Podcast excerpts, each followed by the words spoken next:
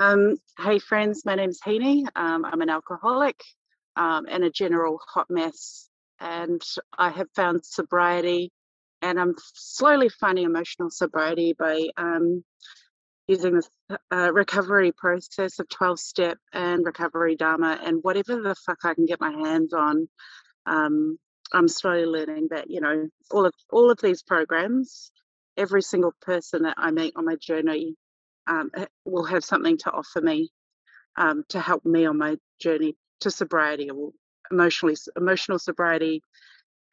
Basically, just not having a noisy head anymore. Um, uh, I'm trying to think where to start with. Um, I'll just probably say that the reason I'm in secular AA versus traditional AA um, but a religious trauma. I do not like being controlled. I have like this major fear that kind of kicks in. And I just think, you know, the world's going to end if, if, you know, if I'm in a room where it feels a little bit conservative. Um, so I have huge relief when I hear um, that we have freedom of expression um, in this room. And what gets me is why why can't they just say that in regular AA? Like, um, you know, they they kind of talk about, you know, you have to have a God and everything. But this this program works just as well. So anyway, I'll stop ranting and I'll I'll share my experience about specifically to do with my drinking um, and my alcoholism. Um, when I came into the rooms the first time, I was 24. Uh, I had been drinking for three years at that point. I had left home and I had left Mormonism at the age of 18 and I proceeded straight to the gay bars where I had the time of my fucking life. Uh, drugs was definitely part of my story as well. Um, and I had just come from a absolutely suffocating existence uh, in the Mormon um, faith. I had a father for a bishop. Um, you know, we were we were very heavily involved. Like it, it was bordering on cult. Um, but you know, I'm I'm yeah, I'm not that fucked up, apparently. I still feel very fucked up. Um, I had no no exposure to alcohol or drugs growing up. My childhood was very happy. Uh, my father was like the apple of my eye. I absolutely adored him. Everybody loved him. He was charismatic. Um, he knew how to lead people, and so he was I guess what I wanted to be when I grew up, but I looked at my mother and I had to replicate her behavior because I had a vagina and I had to be a woman and I had to like be a subservient person who did all the dishes like my mother did. So, you know, that that's my that's my shit to deal with with um, thinking that I had to follow this path um, that was laid out before me. I had, yeah, I, I, do remember seeing people drinking when I was growing up, and I was so curious. I was like, "What's going on? That smells so good. That cigarette smells so good. They look like they're having a great time. Everybody who drank looked like they were having a great time, but it was inherently evil um, to my eye growing up. Uh, like a lot of people, you go to a religious high school and that kind of fucking ruins everything about religion for you. I did not like it one bit. I didn't really want to go, but you know, my father had been to the high school.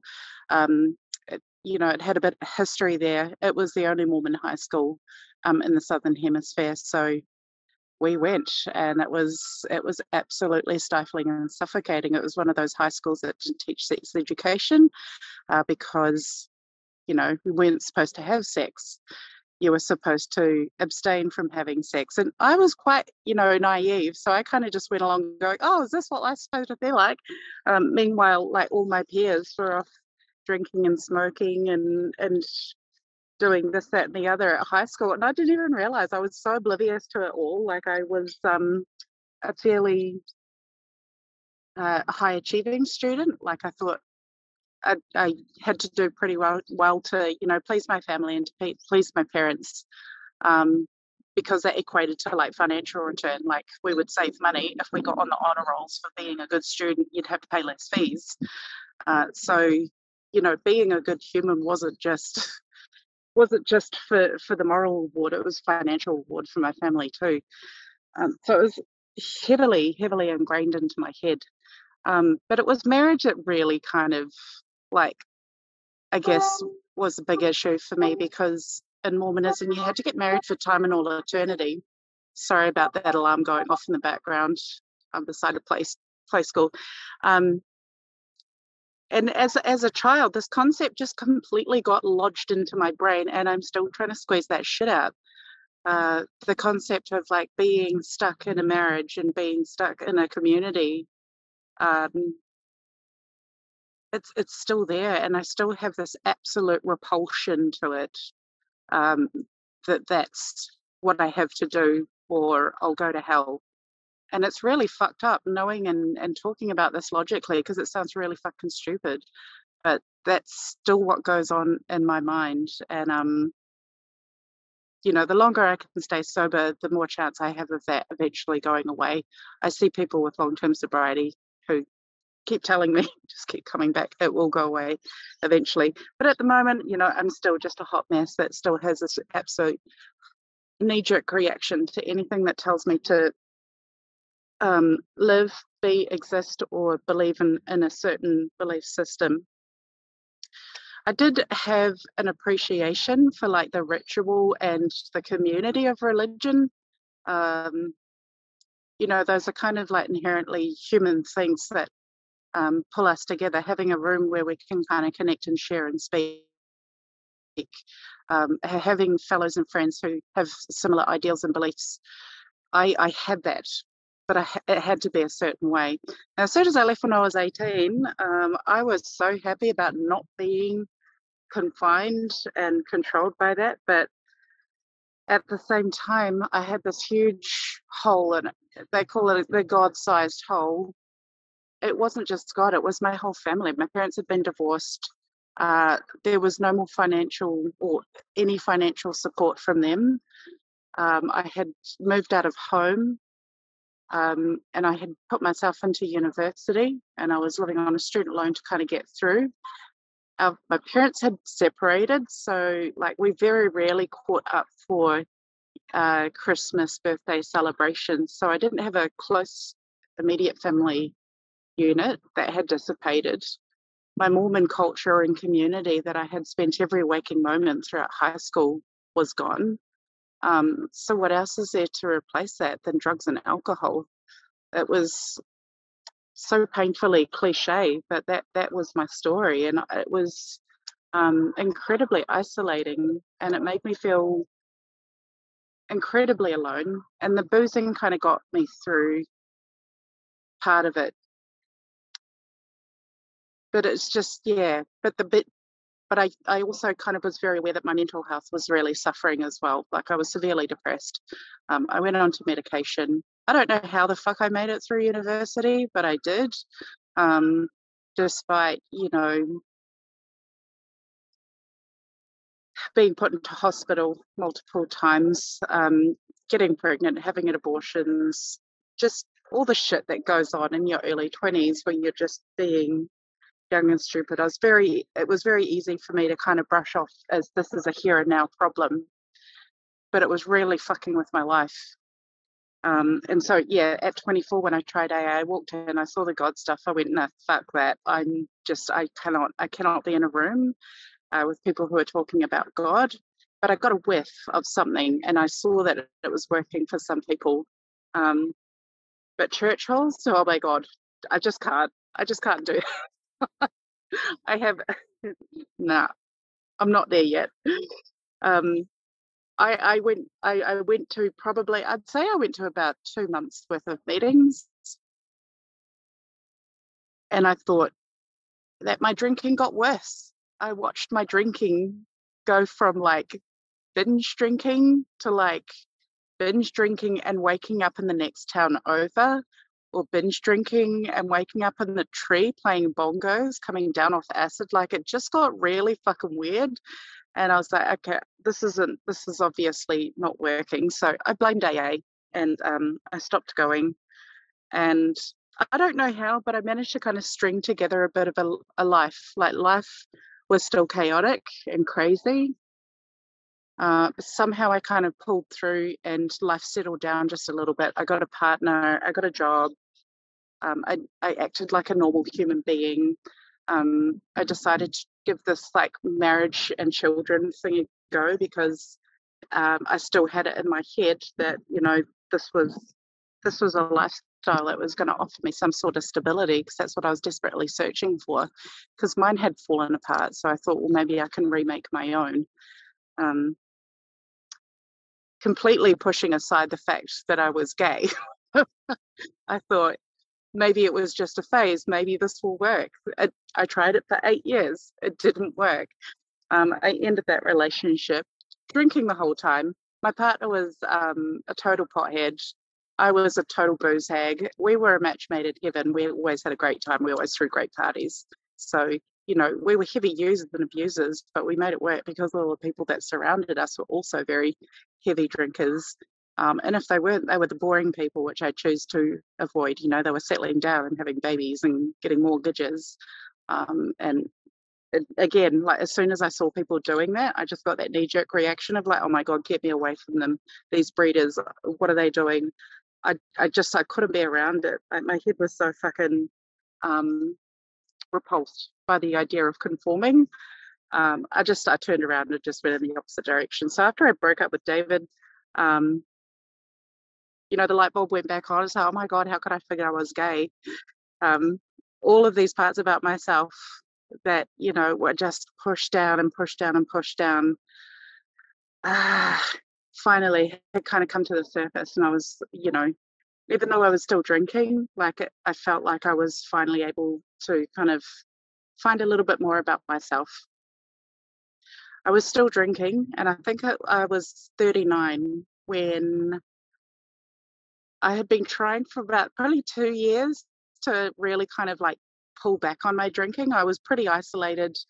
I was li- still living with people, but the housing situation was getting a bit um, hectic because I was just starting to argue and um, just have really tumultuous relationships with the people that I lived with. Um, I I was also trying to run a business where I was hosting a lot of kind of like social events, and I could I found that just to get getting harder and harder and harder. And I was be in a group of people, I'd be hosting and putting on this like happy face. I'd be about a bottle of wine in, and that, that was a bottle of wine before hosting the event. Um, I'd, I'd, start having a few more, and I would just feel the handcuffs go on, and I'd feel this disconnect, kind of like the bars would slam shut, and I just wouldn't be able to connect with people. And that's when I realized that like the alcohol was really not doing what it was doing anymore. But it took me a few years of that to kind of finally go, okay, I better do something about this. My whole life I've been trying to do something about it, but obviously nothing was really working. I did the meditation, yoga, fucking books, uh, counseling, medications, didn't work. So for a couple of years, I was I was kind of just plodding along. I was seeing this counselor and telling her how much of a issue drinking was, but I stumbled upon something, I think it was on Facebook, good old Facebook algorithms, you know, just getting in there and sneaking all your information that you Google search for shit. But uh, I think it was Annie Grace Control Alcohol, and she shared her story about drinking, and that um, finding finding her share about her drinking was when I first clicked with being able to relate to someone I felt something that I hadn't felt pretty much ever before, where I felt like someone was sharing my deepest, darkest secrets. Um, and I was I was blown away. Like I, I just I wanted I wanted to know more. I wanted to sign up to her thing straight away. I told my counselor, I was like, it's only six hundred dollars to join this online community. She was like, um, maybe you should just buy the book first. I bought the book. Um, but I thought that I had kind of found finally found an answer. I got to the end of that book and they said, okay, like, so if you're still having a problem with drinking, then maybe you should try AA. I was like, fuck that, not doing it. Uh, so I tried another book. I think it was Soberistas. Read that book, said the same thing at the end. If you're still having a problem with drinking, maybe you should give AA a go. Um, and I kind of had to bite the bullet and really suck up my pride. And I had met people before where AA had worked for them. I also thought they were fucked in the head. crazy. I found them to be like evangelical Christians, uh, annoying. Even though I had partied with these people, they were sober, I was drunk.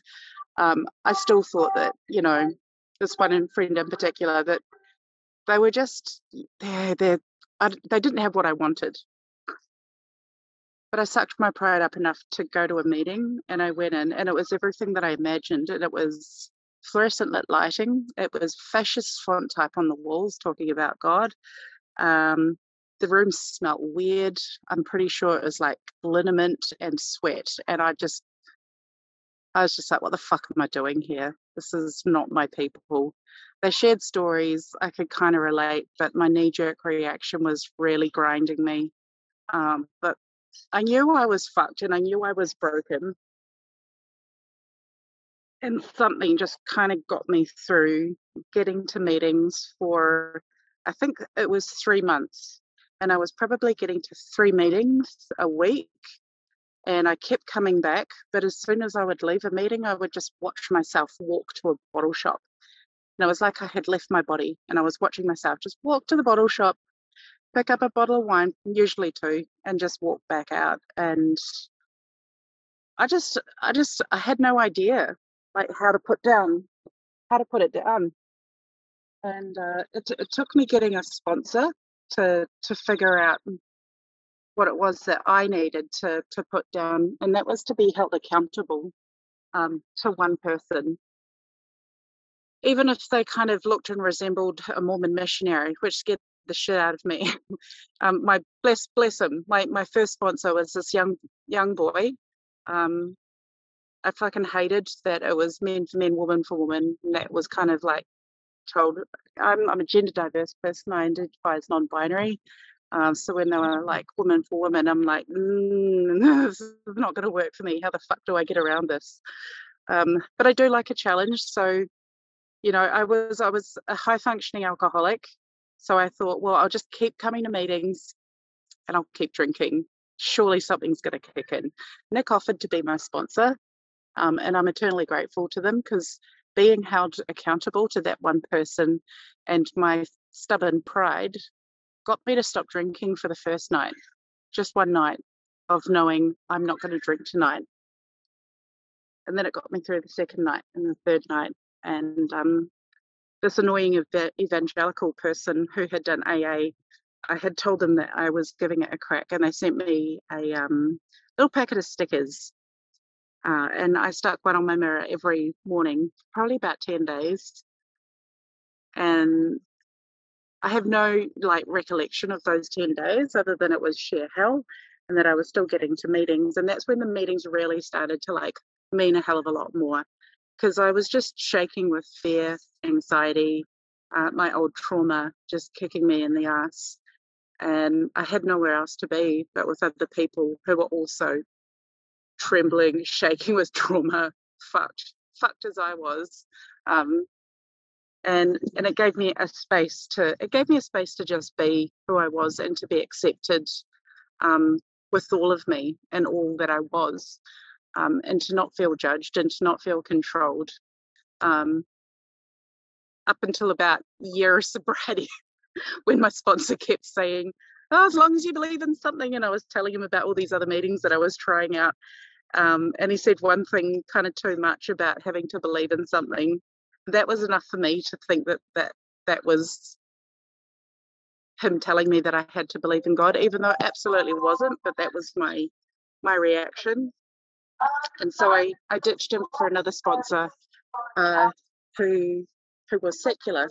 Well, not secular, but they had started their first started their journey for the first 13 years as um, as a an adamant atheist. Uh, even though they've kind of like morphed into, I guess, agnostic. Um, I went, well, if she can do it, and I finally kind of understood, you know, go and chase what you want. I saw it in this woman, so uh, she's still my sponsor today. And when lockdown happened and the pandemic happened, and you know, and I discovered all the secular meetings, it just it blew my recovery up. Like I was already kind of on this like pink cloud high of getting sober, but finding um, finding meetings like the secular meetings just blew my fucking mind.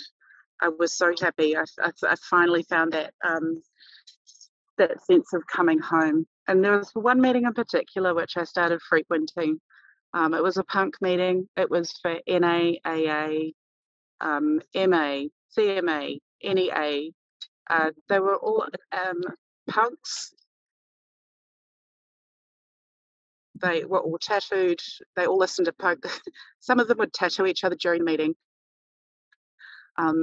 And it was fucking hilarious. And I was like, oh my God, there really is a space for everyone. Then I discovered the leather meeting, you know, for the International Men of Leather that I could attend and I could identify with, you know, um, just absolute niche groups of people uh, where I could go and I could talk to people that I'd be too shit scared to talk to outside of recovery.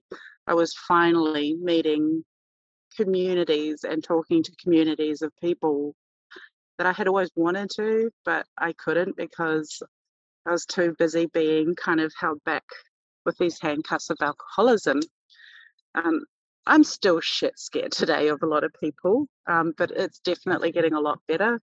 Um, I love people, but I'm scared of people. And people say that when they were drinking, that they would always that they hated people. I never hated people. I hated myself, and so therefore I hated being around people because of how much it amplified the hating of myself, how separate I felt from other people, um, and the feeling of isolation. Um, being tied to a recovery program, um, I can see today as as my way out, as my ticket out of the feeling of suffocating from religion. Um, I realize that I'm not necessarily recovering from alcoholism, I'm recovering from Mormonism. Alcoholism was one of the symptoms. Um, and, you know, like other things come up in our journey. I'm battling for food at the moment. Um, it's like swapping the witch for the bitch. And, and that, that gives me a little bit more scope to appreciate, um, you know, other people's other people's recovery journeys and the different programs that I attend as well. Um, I think I'm going to start rambling pretty pretty soon. Um, I don't know if I'm supposed to set a topic or anything for people to share on. No. Nah. Okay. Um, well, I'll just wrap it up there um, and say thank you for inviting me to share. Um, I'm still a hot mess. Like I'm sitting in the middle of the park because I didn't know what the time meeting was starting. So I'm doing it absolutely on the fly. But hopefully that's come out um, uh, in a somewhat comprehensible form. Um, thank you, Marsha. I, am I'm so grateful to see you at all of the secular meetings at all hours of the day. You're there I'm like, you are my rock. I love it. It's like whatever secular meeting, I can pretty much guarantee that Marsha's going to be there, having another queer person of color in a meeting. It means a lot to me. I feel less alone. Um, and I'm very grateful to be sober and to be sharing space with all of you. So I'll wrap it up and hope you all have a good day.